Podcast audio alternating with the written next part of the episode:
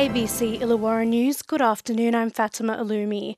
A third man charged in relation to an alleged murder at Sanctuary Point earlier this year is due to appear in Nowra Court today after being charged. Jessica Clifford reports. 42 year old Nowra man Hamish McIntyre Cathal has been charged with allegedly concealing the murder of 49 year old war veteran David MacArthur at a Sanctuary Point caravan park in July this year. Mr. MacArthur was found with fatal stab wounds to his chest in his cabin on the 25th of July. Two other men have been charged in relation to the alleged murder. Mr. McIntyre Cathal was arrested in Nowra yesterday. Police will allege in court that he attended the caravan park on the night David MacArthur died and failed to assist in investigators.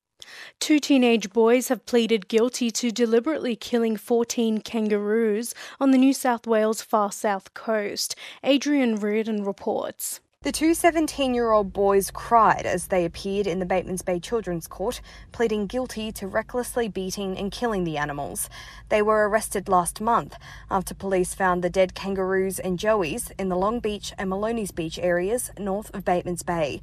The court heard the boys deliberately drove their vehicles into the kangaroos and only one joey survived. Magistrate David Williams said it was a horrendous act that had a shattering effect on the boys' lives, who have since taken full responsibility responsibility for their actions.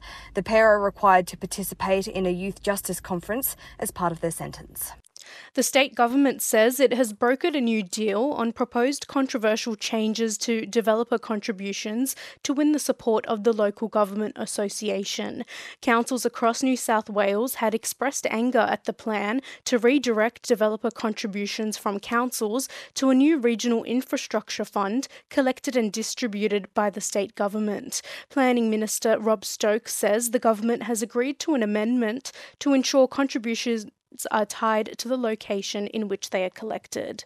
Our commitment today is that where regional funds are raised uh, through a state infrastructure process, they will be spent in that region. They will not be allocated elsewhere. This was a key concern that was raised by local councils, and we agree.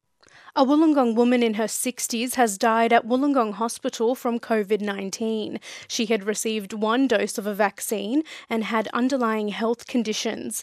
The Illawarra Shoalhaven Local Health District has recorded four new cases, all from the Wollongong area. Across New South Wales, there were 248 new cases in the 24 hours to 8 pm last night.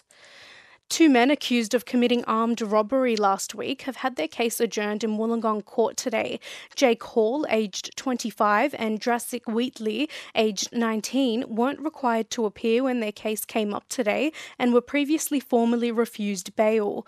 The, ho- the court heard today they are accused of robbing a grocery store in Flinders and a Pizza Hut in Shellharbour last Wednesday night, armed with hatchets.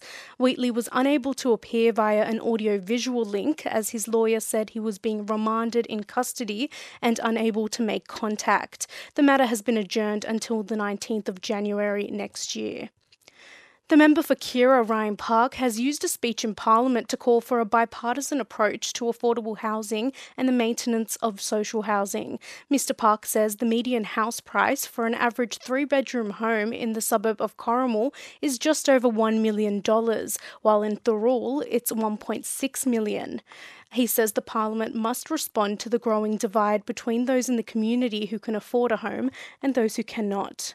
I think it's time that we cross the political divide on this and look at making some real investments in both the maintenance and rebuild of social and affordable housing in our communities. We, as policymakers, must do everything we can, work in a bipartisan manner, and take immediate steps to try and address the challenges also making news, Karen Webb will replace Mick Fuller as the New South Wales Police Commissioner, becoming the first woman to hold the position in the state's history.